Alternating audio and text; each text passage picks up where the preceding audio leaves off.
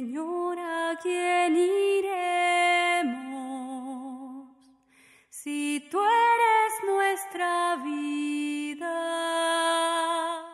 En el nombre del Padre, del Hijo y del Espíritu Santo. Amén. La gracia y la paz de Dios nuestro Padre y de Jesucristo el Señor esté con todos nosotros. Le saluda el Padre Edwin Guerra, siervo misionero de la Santísima Trinidad.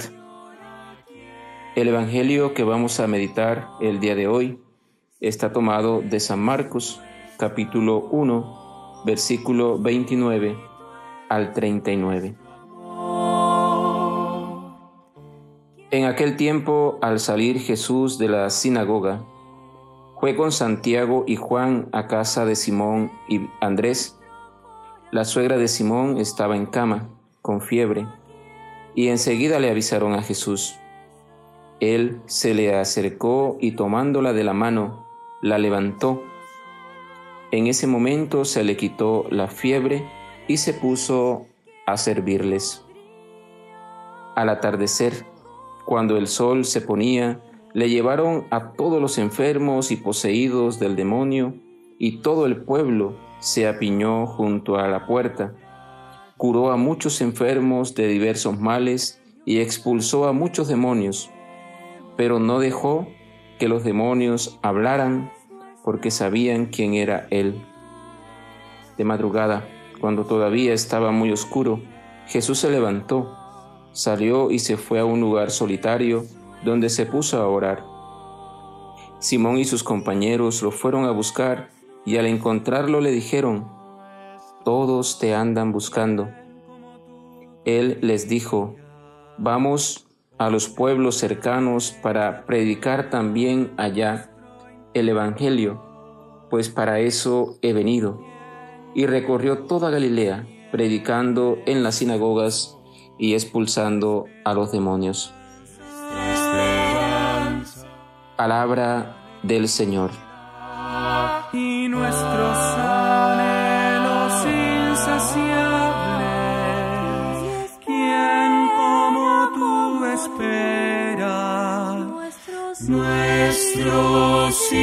amor. Hermanos y hermanas, en este día quiero compartir con ustedes tres ideas que nos presenta el Evangelio de Marcos. Primero, con este fragmento concluye Marcos la primera jornada mesiánica de Jesús. El primer milagro que el Evangelio nos ofrece es el de la suegra de Pedro.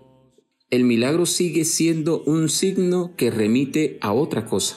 La simple curación de una fiebre lleva en sí un significado fundamental la suegra de Pedro vuelve a estar en condiciones de servir.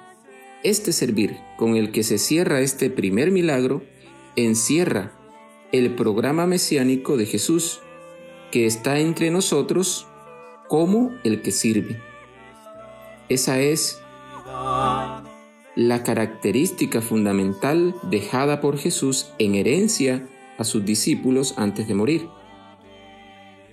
En este sentido, la suegra de Pedro se convierte en el prototipo del creyente liberado que puede ofrecer su servicio a los hermanos y hermanas.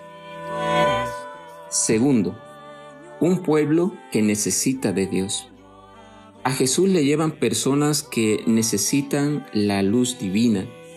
Le llevan personas atormentadas, golpeadas por tantas necesidades. Marcos presenta a Jesús como aquel que le da alivio a la vida, como aquel que le proporciona al ser humano lo que le hace falta. Jesús nos hace sentir completos. Que esa sea nuestra tarea el día de hoy. Pedirle a Dios que nos dé alivio donde lo necesitemos. Pidámosle a Dios que nos ayude y nos dé fuerza también para curar, aliviar, animar a otros.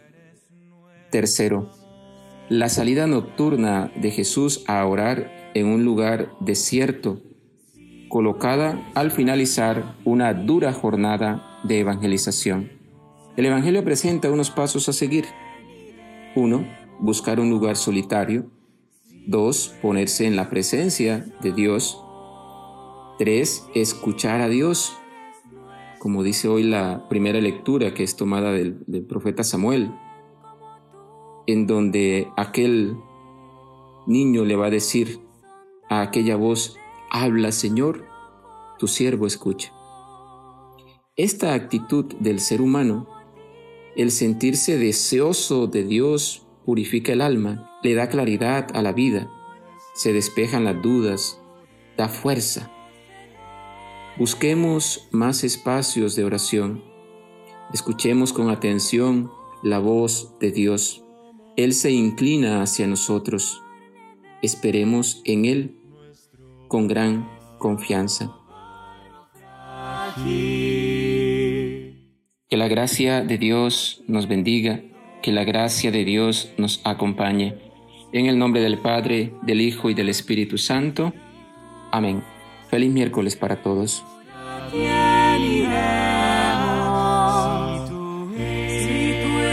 nuestro amor. Si tú eres nuestro amor, nuestro amor, ¿quién como tú?